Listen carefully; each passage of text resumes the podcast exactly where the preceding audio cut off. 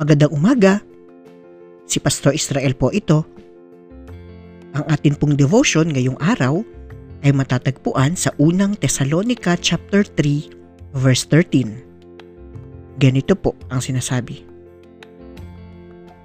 Palalakasin niya ang inyong loob upang kayo'y manatiling banal at walang kapintasan sa harap ng ating Diyos at Ama hanggang sa pagdating ng ating Panginoong Hesus.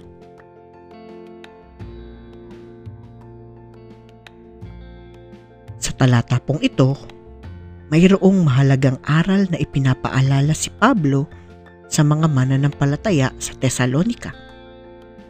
At ang aral po na ito ay maaari din nating isabuhay sa kasalukuyan.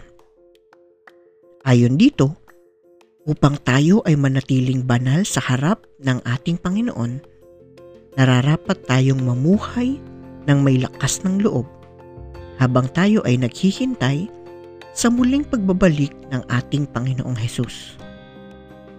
Kaya naman, sa gitna ng isang mapanghamong panahon, nawa ay patuloy nating harapin ang mga krisis ng buhay ng may buong tapang sa tulong ng Espiritu Santo. Ito po ang daan patungo sa tunay na kabanalan.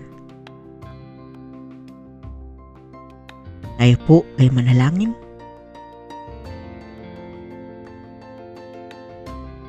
Palakasin mo po nawa ang aming loob o Diyos sa gitna ng mga krisis na aming pinagdadaanan. Ito po ang aming dalangin sa ngalan ni Jesus. Amen.